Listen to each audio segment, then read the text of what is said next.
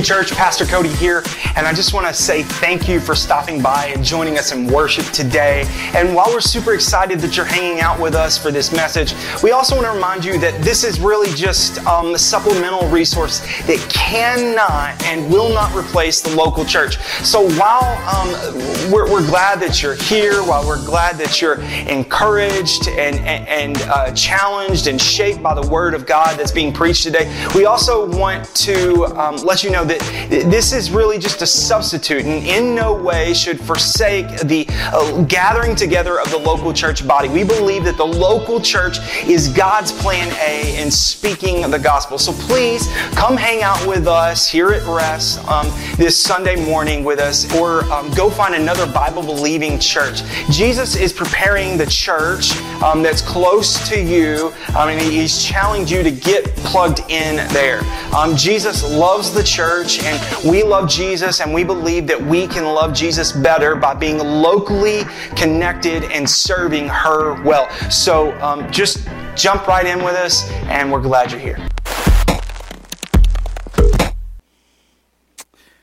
Well, amen, amen. Hey, it's exciting day to be at church today. Uh, as you all know, we've talked about already, our sister church is opening up today in Metropolis. And so, uh, man, we're praying for God to bring His grace and salvation and restoration in that place. And we're really excited for those guys and those gals over there uh, this morning, starting that new plant. And it's fall break, and I see some fall break faces this morning. Hey, tell your neighbor, just say, hey, I'm so glad you're at church this morning. Tell them. Don't be Big Chief No Fun with your arms crossed staring at me. Tell them, say, hey, I'm glad you're at church today, man. It's so good to be here. And we're not only praying for Metropolis this morning, but we're also hoping, we're praying that God the Holy Spirit would show up here and do something and speak to us and, and just do what he does. Amen. Amen, amen. And, and that's actually, that's what we're talking about this morning. We're talking about hoping. We're talking about hope. And hope, it can be this peculiar sort of paradox uh, sometimes because a lot of times our hope, it leans into really this uh, heavy, heavy sort of optimism. And, and maybe you've experienced this before. I like to call it, uh, Ted, I call it the lost sock saga. And, and if you ever do your own laundry, you know what I'm talking about. You go into the laundry, you've, you finish it, you've completed it, and you pull out that one lone sock and you wonder where its mate is. Like you're wondering when the laundry fairies are going to bring it back to you if there's ever going to be a sock family reunion and you don't throw it away. What do you do? You put it back into the wash again. You, you hope that the other sock's going to come back. That's some, that's some optimistic sort of hope. Or maybe, maybe you've been at the carnival uh, when it comes here off of exit uh, four, and you've stood there at that ring toss game with the rings in your hand, and you look at the, the, the pegs that are out in front of you, and, and every one of those rings symbolizes your hopes and your dreams, and you throw them out there, and then each one just falls to the ground. But you have your eyes, your heart set on that big plush panda bear that's hanging up there, and so what do you do? You, you hand over another $20 and then another $20. You're hoping that you're going to hit it and not disappoint your little girl or your little boy.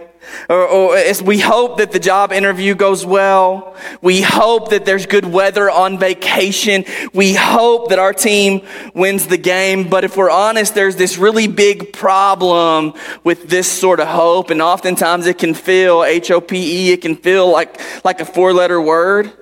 In fact, Proverbs 13, 12, it tells us that hope deferred, and this will be on the screen. Proverbs 13, 12, hope deferred makes the heart sick. Hope when it's postponed, hope when it's deserted, it makes the heart sick. And so what do you do when you get there and the glass slipper doesn't fit?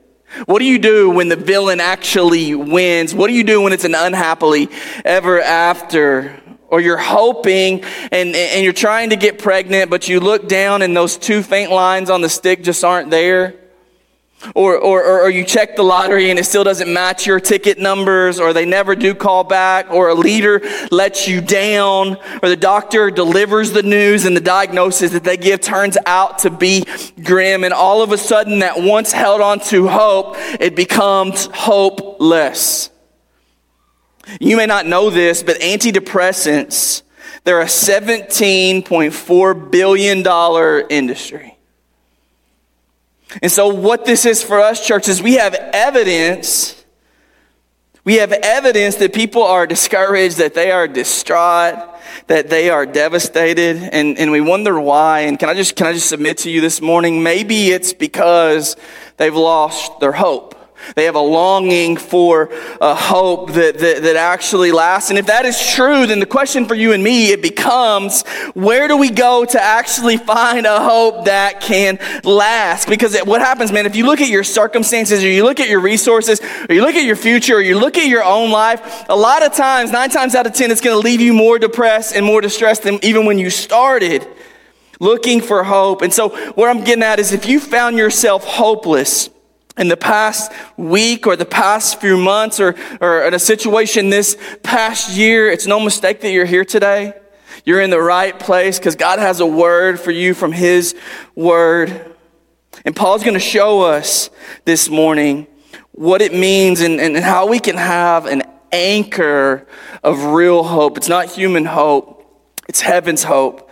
And it shows up in this the God factor. The God factor. Tell your neighbor, say the God factor. When you go to lunch today and people ask you, say, hey, what'd you talk, what'd you talk about at church today? You're gonna go, we talked about the God factor. And what the God factor is, is that, that we serve a God of hope and He's given us a message of hope so that we can become a people of hope. And so if you have your Bible, go with me to Romans chapter 4. We're going to read verses 18 through 25 together this morning. This is week 32. This is faith, hope, beyond hope. Romans 4 18 through 25.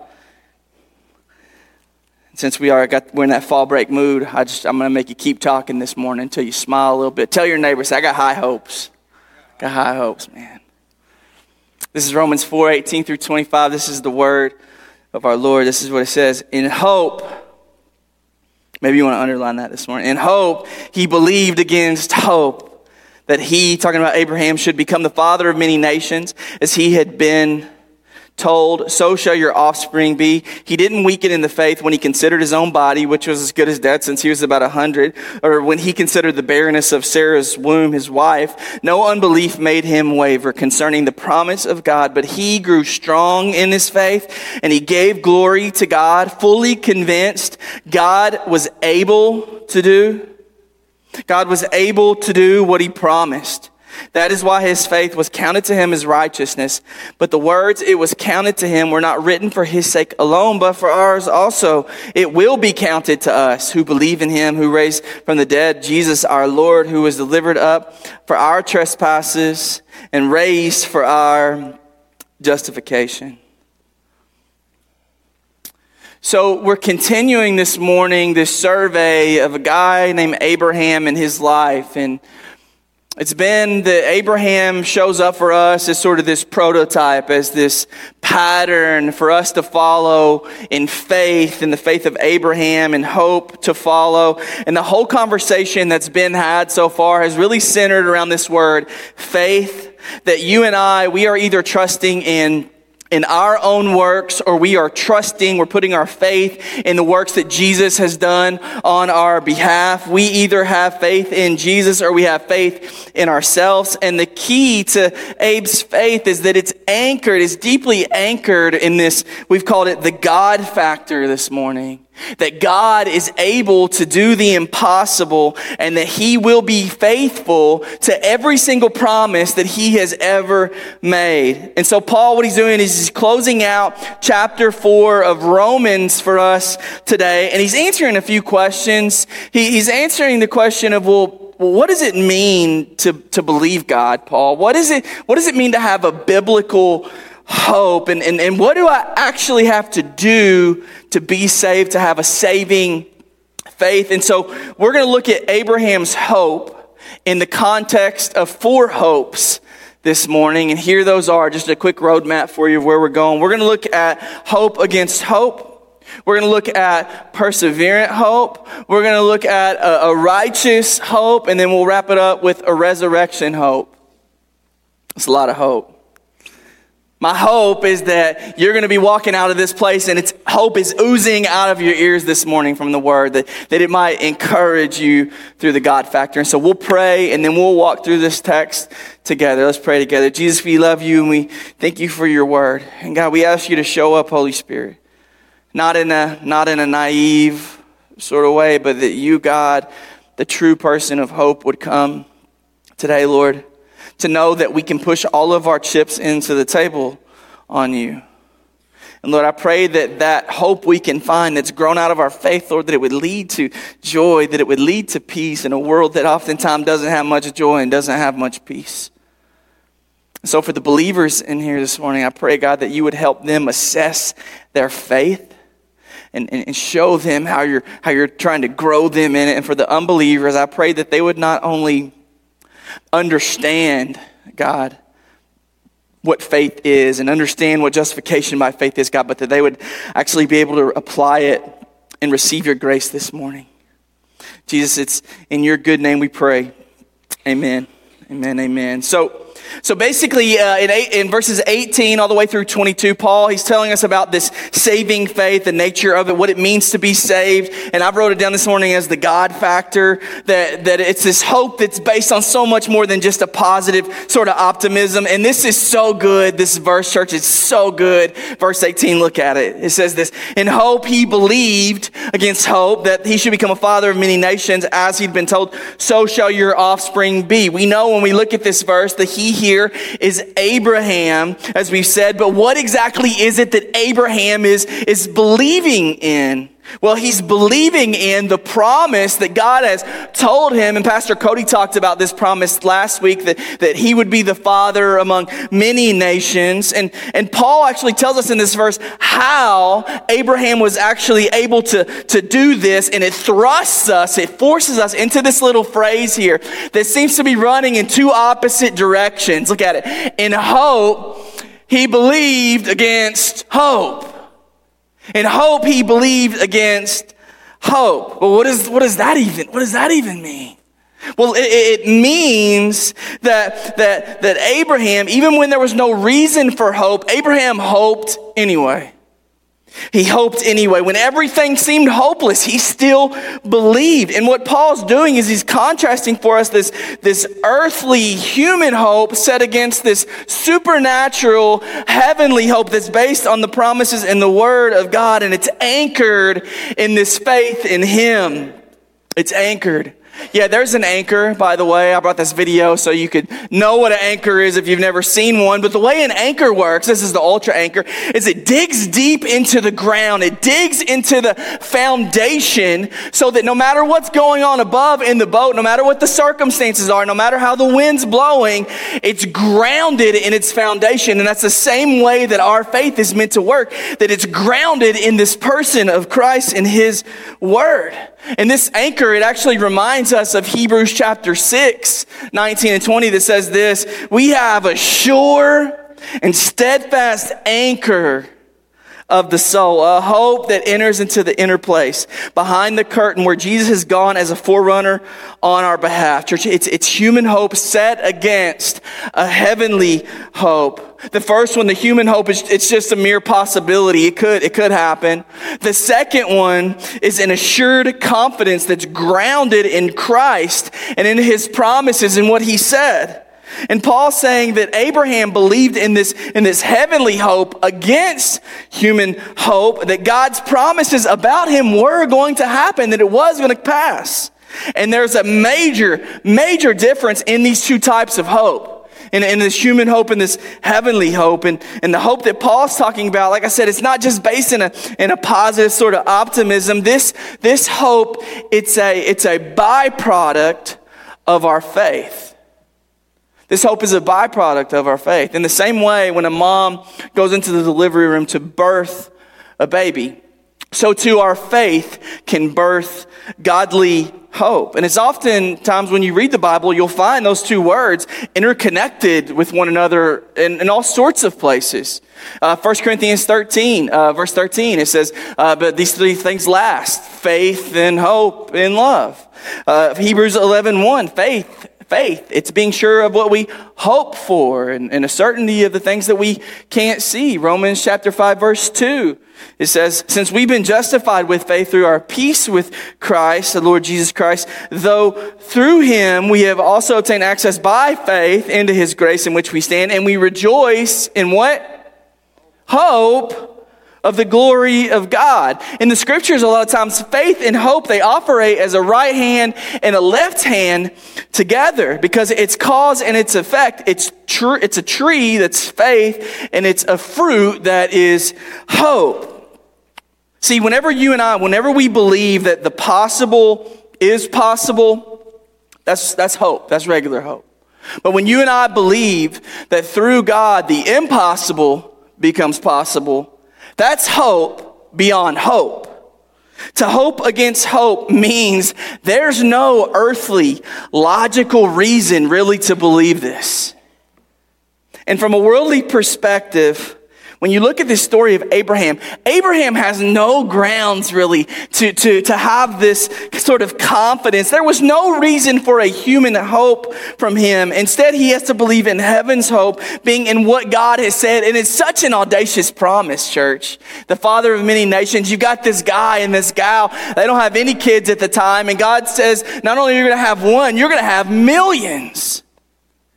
And Abe, in the midst of this promise, he's faced, he's faced with some really sort of hopeless circumstances. And so let's see what, the, what this hopeless circumstances were. What were the hopeless earthly conditions that Abraham faced, you might ask? What were the hopeless earthly conditions that Abraham was, fa- was facing? Well, Paul's going to tell us two things Abraham's body and Sarah's womb. Abraham's body and Sarah's womb. Look at verse 19. He didn't weaken in the faith when he considered his own body, which was as good as that. He's about 100 years old. Or when he considered the barrenness of Sarah's womb.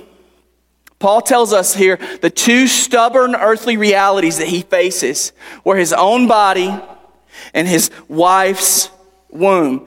And, and they seem, those, those facts seem to indicate the opposite of what God had promised to Abraham his own body and his wife Sarah. See, Abraham was probably in his 80s whenever God initially made this promise uh, to him to become a father. And when you look at Sarah, you know, she wasn't really a spring chicken either herself. And uh, so, in a literal translation of the Greek I brought for you, I want to show you this to you. In a literal translation of the Greek, this is what it says Without becoming weak in faith, Abraham considered his body, which had already died because he's about 100, and the deadness of Sarah's womb, what Abraham's facing is he's facing a dead body, and his wife and her womb is a tomb.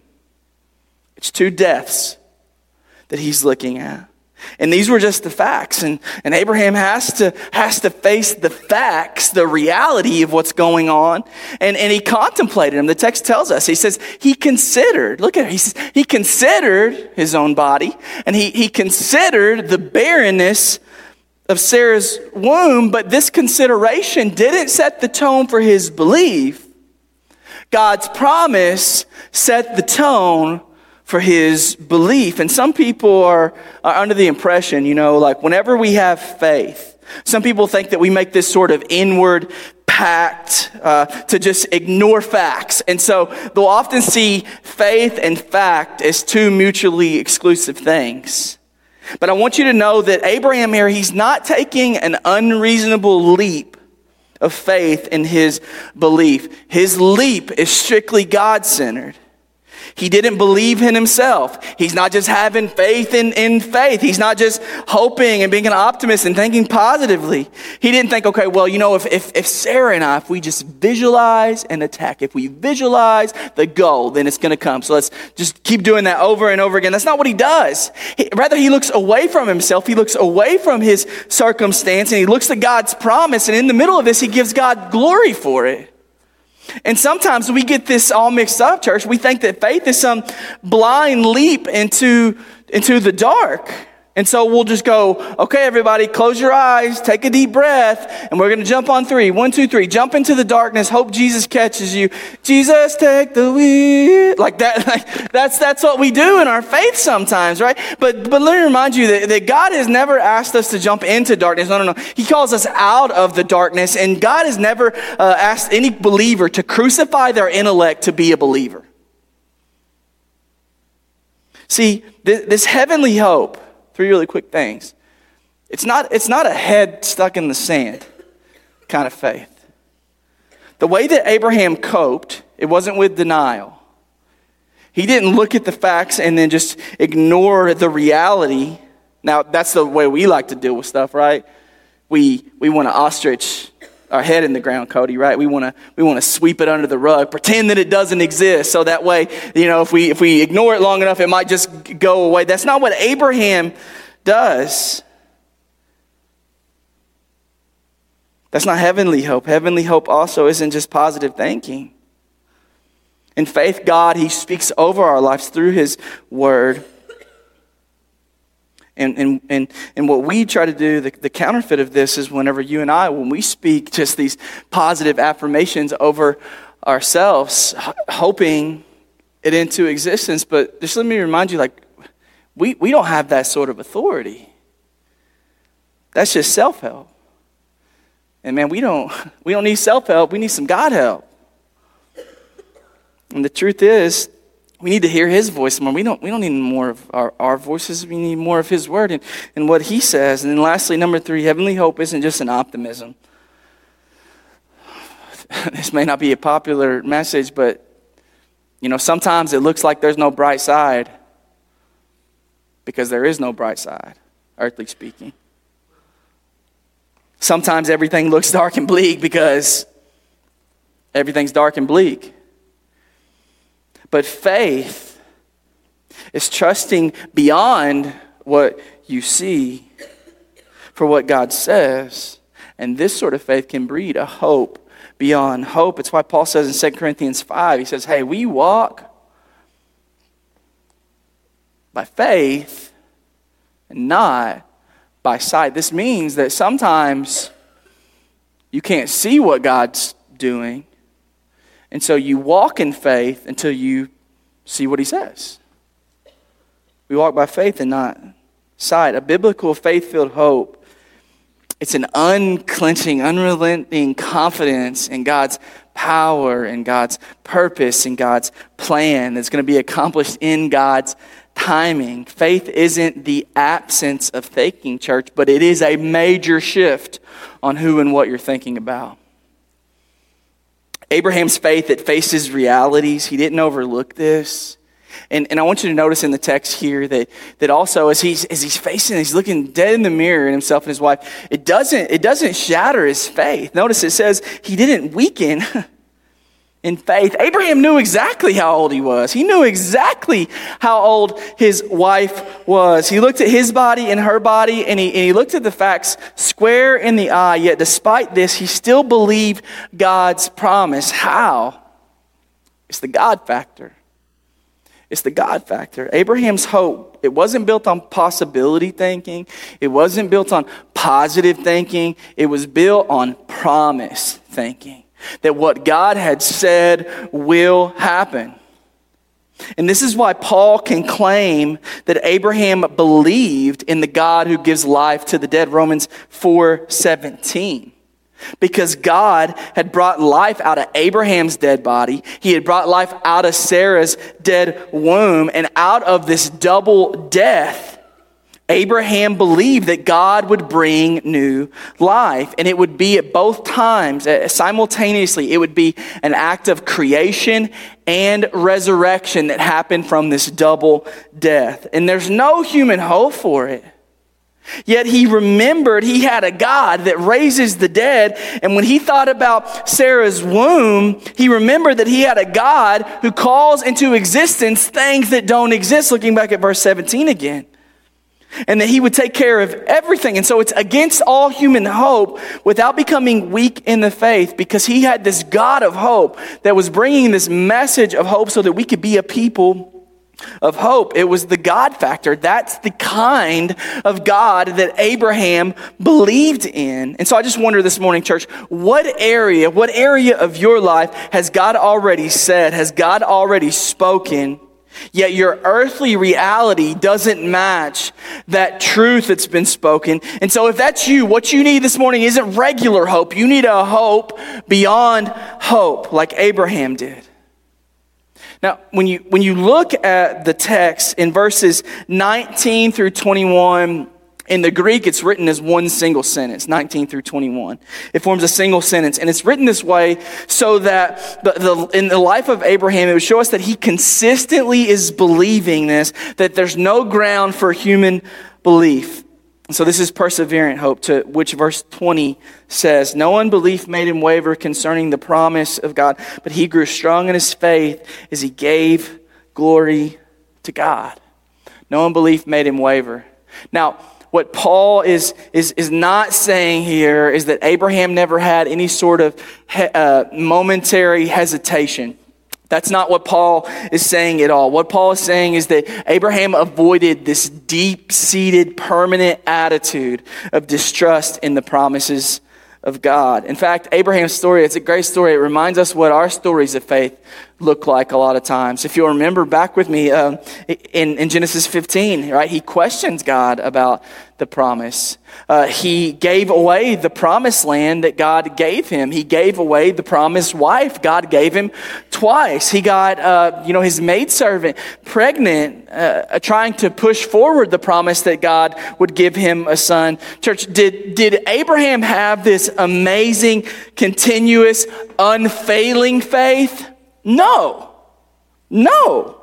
Our father in the faith, he faltered and failed over and over and over again. And he didn't always live out his, his faith. His obedience, it wasn't perfect. His trust, it, it fluctuated sometimes.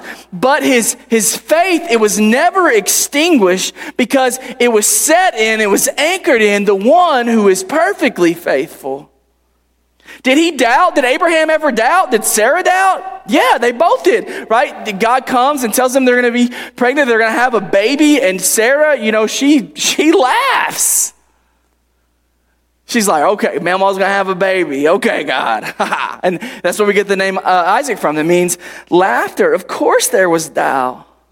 And one of my favorite verses from the New Testament to address this issue of doubt comes from the book of Jude in verse 22. One of my favorite verses. It says, it's real simple. It says, Be merciful to those who doubt. Be merciful to those who doubt because doubt, it's, a, it's an inescapable part of our condition. It's an inescapable part of the human condition. But let me encourage you with this in, in, saying that when you have doubt, if you would bring that before God, what you're going to find is mercy. When you have doubt, bring that in front of God. And what you're going to find is mercy. In fact, all the disciples, most of the disciples, they started out that way. They had doubt. And Jesus said, hey, just come follow me. So bring your doubt in front of Him. Now, there is a difference between faith that's struggling and unbelief. There's a difference between faith that's struggling and unbelief. Unbelief, what it does is it goes, okay, I, I, I, will not listen. I won't believe. I'm in this struggle. I'm walking away. Faith, on the other hand, it says, okay, I'm in this struggle. God, what are you saying to me in this struggle? God, where are you leading me at in this struggle? In the struggle, I trust you. That's when our faith is seeking understanding from, from God. Abraham's doubts, okay, it wasn't disbelief he, he wasn't necessarily struggling with a disbelieving faith any more than when we're tempted to sin, that actually being sin.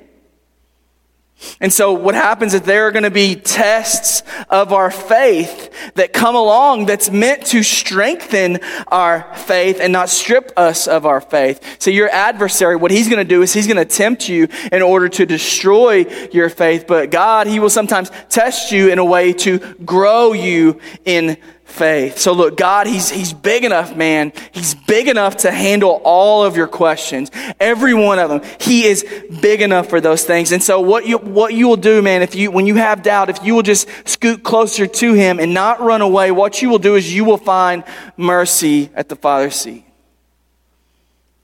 Abraham, he was tested. And his faith, it grew as a result. Look at what the text says there. He grew strong in his faith. Paul says that in the end, Abraham actually grew stronger as time passed. And that, that phrase there, that little phrase, grew strong, it's endonamo. Or, or in simpler terms, it means to put the power in. Just like when you're out driving, your car, unless you got an electric car, it needs gas to be powered, right? Or if you got an electric car, you plug it in. In the same way, our faith has to be grounded in Christ, grounded in His promises. And whenever you ground the, your faith in Him, in His Word, what it's going to enable you to do is move forward in circumstances that you just don't understand. It can actually make you stronger. Do you catch this? The struggle actually grew his faith. Man, this, John, we sing this sometimes, right? Uh, that's what happens when you wait, right? You get a little stronger. That's what happens sometimes when you have to wait. You get a little stronger. Faith, church, it's a gift of God that He gives to us. And like so many of His good gifts, it is our job to steward and appropriate that gift well. Do you know it's your job to steward the faith God has given you? And so, so how do we, how do we actually grow? How do we actually grow in faith? Do you and I, are, are, is God calling us to intentionally run into a struggle so that we have an opportunity for our faith to grow? No, of course not. Of course not. The key is to grow in faith, is to grow in your knowledge and relationship of the object of your faith, who is Christ Jesus. Because your faith, it can only be as good as the object that it's centered on. And so Abe, he's expressed his faith in God. He's growing stronger. The text says that ultimately he's bringing, he gives glory to God. Verse 20, he gave glory to God. This is saying here that he gave glory to God by letting God just be God. He gave glory to God by letting God be God, by, by, by just trusting him, by putting his trust in him. Behind all of the promises, always lies the character of the person making the promise. Behind every promise, you always have to consider the character of the person who's making the promise. And verse 21 continues this same thought, fully convinced that God was able. God was able. It's such a good verse that God was able. Underline that in your Bible maybe this morning. He is fully convinced that God is able to do anything God said that He could do. And so, how can you and I, how can we be convinced that God is able? How can we be convinced of that? Well, I want to bring in front of you three faith factors this morning. Three faith factors. Just really quickly run through these. Number one, faith, it always factors in the ability of God. Number two, faith, it submits to the sovereignty of God. And number three, faith trusts in the goodness of God. So, really quickly on these. Number one, faith factors in the ability of God and His power. The ability of God and God's power. Whenever we just do positive thinking, what, what we're talking about in that is mind over matter. And when we say that, the power, it comes from me. And so I'm the one that ultimately makes the change. But, but biblical faith is about the power of God over matter. And so eh, the power, it comes from God, and God makes the change because God's the only one who's able to do anything about it in the first place. And so surely, surely Abraham has looked at this situation with, with his own body, with Sarah's body, and he's considering the ability of God in this, right? Like, I, I, just imagined with me, uh, he's going, okay, if there is a creator God out there, and I know that there is because he's spoken to me, if there is a creator God, he must, must have all power. There can't be any limit to his power. God knows that Sarah and I, that we're both old, but, but, but, this is the God who's hung the sun and the moon uh, in the sky. He's the one that has scattered the stars like sands of the seashore. And, and so, how ridiculous is it of me to think that our age could become an obstacle that God couldn't overcome? He considers God's power and it strengthens his belief. Secondly, in order for you to help you flex your, your, your spiritual muscle of faith, number two, faith, it submits to God's sovereignty. And this is real quick. What happens, church, is if you and I, if we only look at God's ability, if we only factor in through faith God's ability without submitting to God's sovereignty, what it's going to do sometimes is it's going to leave us really confused. It's going to leave us really confused because while He does have the ability to heal, He doesn't always heal or heal in the way that we hoped He might heal. God, does He have the ability to throw mountains into the sea? Of course He does. But He doesn't, all, he doesn't always throw mountains. God is never going to do anything that contradicts His plan. And so, God has never promised us a storm free life. Think back with me to Luke chapter 8, um, just really, really quickly on this. Whose idea was it for the disciples to get in the boat and go across the lake? Jesus. Do That Sunday school answer. Jesus. Yes, Jesus. And look at what it says. He, he said to them, they got in a boat, and he said to them, let's go across the other side of the lake. So they set out.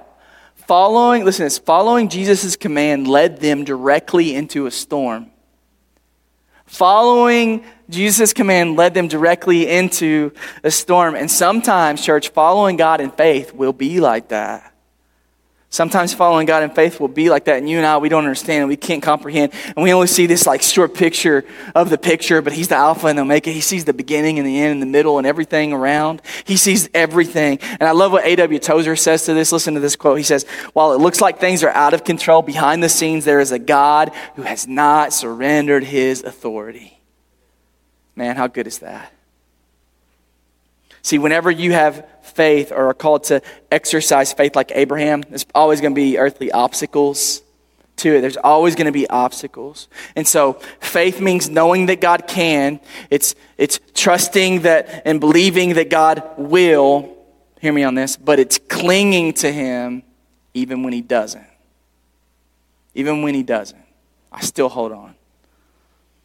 Faith is, isn't an assurance that everything's going to be okay. But faith is an assurance that God is in control. This is hope beyond regular human hope. This is heavenly hope, a supernatural hope. This is the God factor. And then, uh, lastly, number three, really quickly faith intentionally trusts in the goodness of God. Faith intentionally trusts in the goodness of God, that He's faithful. And I, I want to point out that word there, emphasize it intentionally. Intentionally. Sometimes we think that you know, faith is just something that sort of works on autopilot. And so we think about our faith like a thermostat that's supposed to just kick in, you know, on its own whenever it's supposed to. So when a circumstance shows up, it should just like automatically come on like a nest or something. And, and we feel like that if we have faith, when a, when a great crisis comes along, it should just autopilot. But Luke, using Luke 8 again as a reference point on this, listen. All right, Luke 8, they go through the storm. Um, Jesus is asleep. Everybody's freaking out about the storm that's going around. they're, they're, they're running around. They, they wake Jesus up. They're going, Jesus, a severe thunderstorm is ha- happening. How can you sleep in this moment? And, and Jesus gets up and he speaks and everything goes calm. And then listen to this response. He turns to them and asks, Where is your faith? Where's your faith? It couldn't be more clear from, from Luke 8 for us that, that faith, it operates on a manual setting. You have to put it into action. And whenever you do this in the midst of impossible situations, what's going to happen is that other people are going to look in there and go, hey, hey, how are you standing up on your two legs still? And you're going to go, hey, it's easy. It's the God factor. It's hope beyond hope. True faith rests in God's ability, it submits to God's sovereignty, and it trusts that He is good all the time, that He is faithful. And so Abraham, he doesn't know exactly how this word's going to get fulfilled, but, but, but, that's incidental because he knows the God who's going to fulfill the promise and that he was able to do everything he said he would do. And as his mind focused on the, the, the promise of God, his problems started to shrink and it's credited to him as righteous. Look, look at verse 22 through 24. This is why faith was counted to him as righteousness. But the words, it was counted to him, were not written for his sake alone, but for ours also. That word counted there, credited, it's the word uh, which we've talked about this word previously earlier in the book of Romans. And this is a, this is a secular bookkeeping term originally. And, and it was used to make an entry into the accountant's book um, or into someone's specific a personal account. And so the whole conclusion here from Paul on Abraham and his argument that, that hey, Abraham is justified by faith uh, because of his faith, this hope beyond hope, by him placing his trust in this assured anchor in the, the power and the promise and the plan of God. And what happens as he places his faith in Christ, it's credited, it's counted to him as Christ's righteousness. And it's added into Abraham's spiritual bank account. And so forever the books are balanced between he and God with this. And as Paul wraps up this chapter, church, he wants to make this personal from you and me too. Look what it says. He says it was counted uh, to him and it wasn't written for his sake alone, but for ours also. What does, what does Abraham's experience, his faith, like, what does it really have to do with you and me? I mean, Paul's talking about a guy that's been dead for some 4,000 years. What, what, what could it possibly have to do with us? Well, Paul doesn't want us to look in at this story and he, he doesn't want us just to cheer on Abe and be like, give me an A, give me a B, give me an E, go A. That, that's not what he's saying. Paul doesn't want us to look at this story and go, brilliant argument, Paul. That, that's not what he wants us to do. He wants it to come to our front door. The whole Abraham story, like the rest of the scripture, is meant to teach us. Romans 15, verse 4. Paul's point in this chapter is not just some antiquated history lesson. We need to apply it personally. The Bible was written first so that you and I would understand it, but then secondarily so that we would actually apply it so that we would receive it and then apply it. And here's the application, okay? It's the same God. It's the same God that credited righteousness to Abraham's account that will credit righteousness to you also if you would believe. If you would believe that Jesus, our Lord, has been raised from the death. Paul's not asking us to admire this story, but he's calling us to believe in the life giving God of Abraham. We are to live by faith in this all powerful, life giving, barrenness overcoming, miracle working, death defeating God. That's who Abraham is pointing to. That's who Paul is pointing to. Abraham wasn't unique in his experience of, of receiving saving faith. This is how God saves everybody. This is what it means to be a Christian. Our hope, our only hope in life and in death is in trusting the Word of God. There is nothing else to trust in. There is no other hope. Everything else, else passes away by rust and moth. The only hope we have is Christ. And he says here, it gets more specific with it. This is the resurrection hope. Verse 24b and, and 25, he says, It will be counted to us who believe in him who raised from the dead Jesus our Lord, who was delivered up for our trespasses and raised for our justification. Listen to this.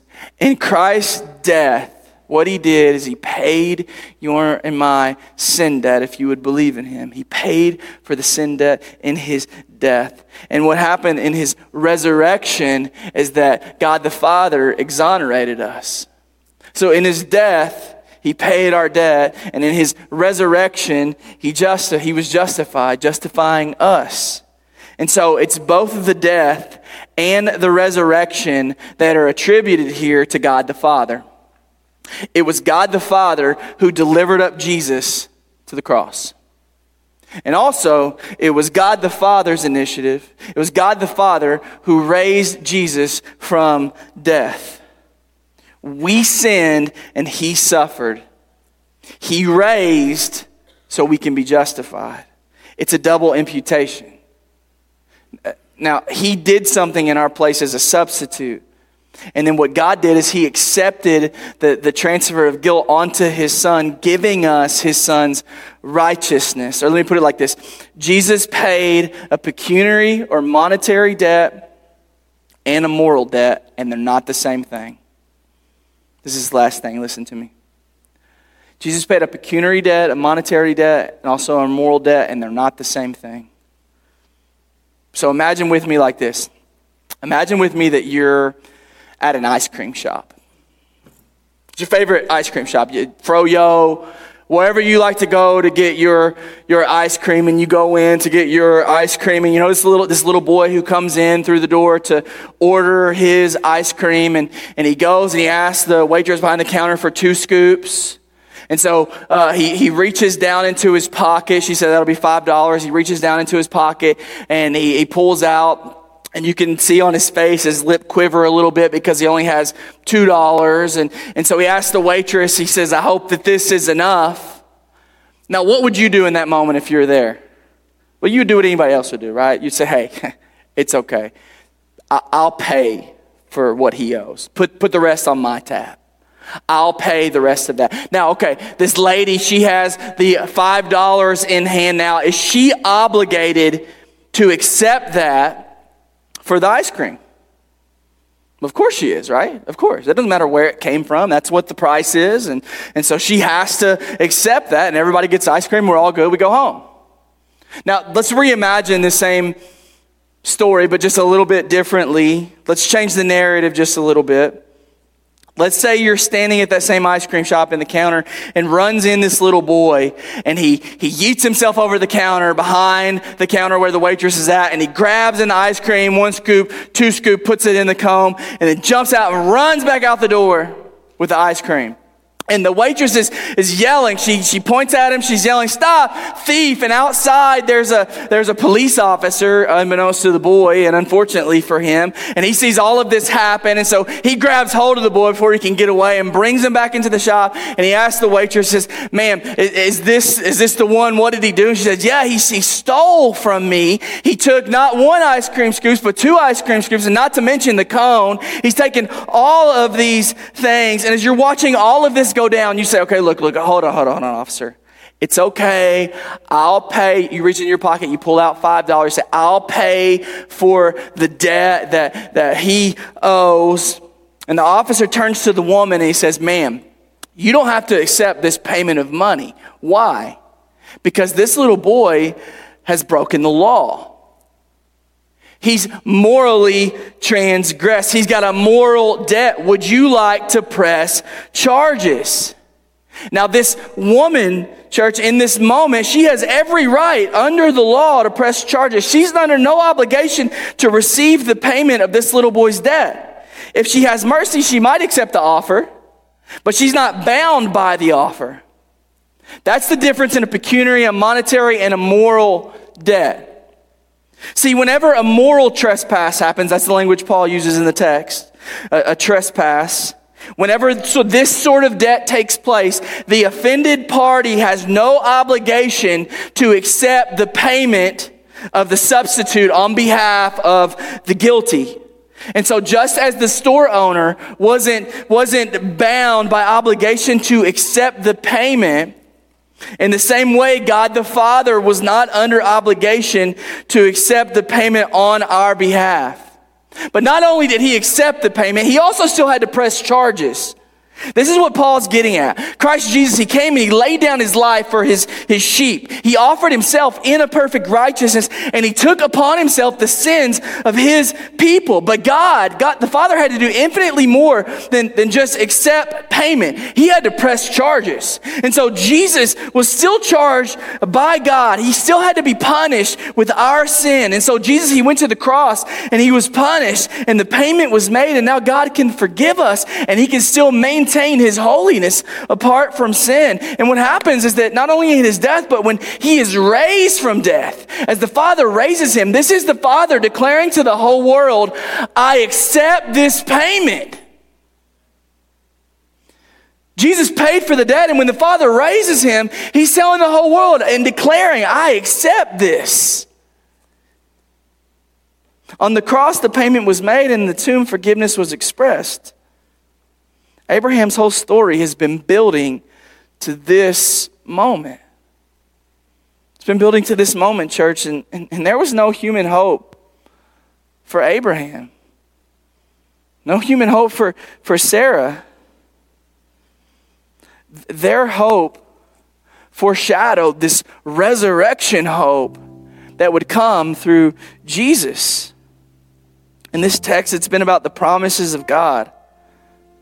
But most importantly, it's about trusting in and hoping in the God of hope who is Jesus. Jesus is God's best promise for you and for me. Jesus is the fulfillment of all of God's promises. And you and I, we can have no eternal hope, no eternal life except through Christ's righteousness that Jesus paid the tab and that the Father accepted the payment.